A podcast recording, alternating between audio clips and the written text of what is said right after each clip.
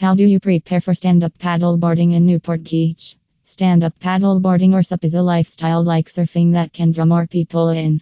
This involves the adrenaline rush of dropping into a wave. It gives you the feeling of being at one with nature while paddling around before sunset. A stand up paddleboard offers a unique perspective that you get once you start walking on water where people don't walk actually. You will take advantage of the adventure experiences and explore new places with new people in a water sport.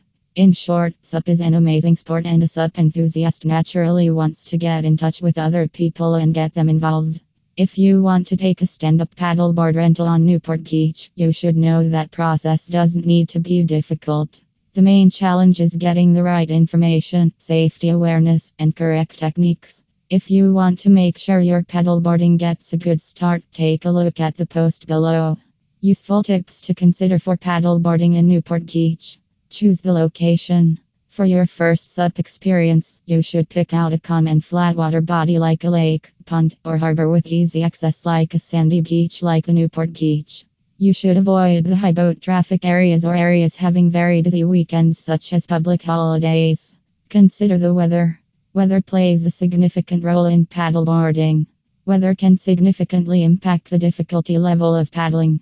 Hence, you should take a look at the local weather forecast for the days leading up to and on the day of your paddleboard outing. If possible, you should choose a sunny day with little to no wind. Strong winds can catch an experienced paddler on a SUP board like a sail to propel them out further. Go SUP with another person. Not everything always goes as per your plan. It's better to go with a friend at least for your first few outings so that you can watch out for each other. It's preferred to go with one with experience in stand up paddleboarding. For getting on open water, you should go paddleboarding with another person. Get the right gear. Getting the right gear for stand up paddleboarding is significant for your safety. If you're a weak swimmer, you need to wear a vest or you may prefer an inflatable PFD in a belt pouch. It can be worn around your waist. Taking a SUP leash is good as it will help you get connected to your paddleboard.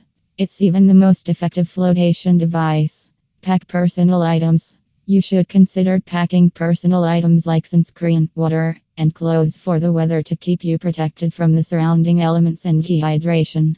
You can carry some easy to carry snacks like a trail mix or energy bars just in case you are out on the water for a longer time than planned or expected. You should dress well, expecting that you'll fall in the water at some point. Don't forget to check the temperature of the air and water. Wear a wetsuit if the outside temperature is low. Final consideration Consider the above discussed tips to get yourself ready to go out on the water in Newport Beach. Consider booking a stand up paddleboard rental in Newport Beach through Balboa Fun today and get started on your ultimate water sports adventure.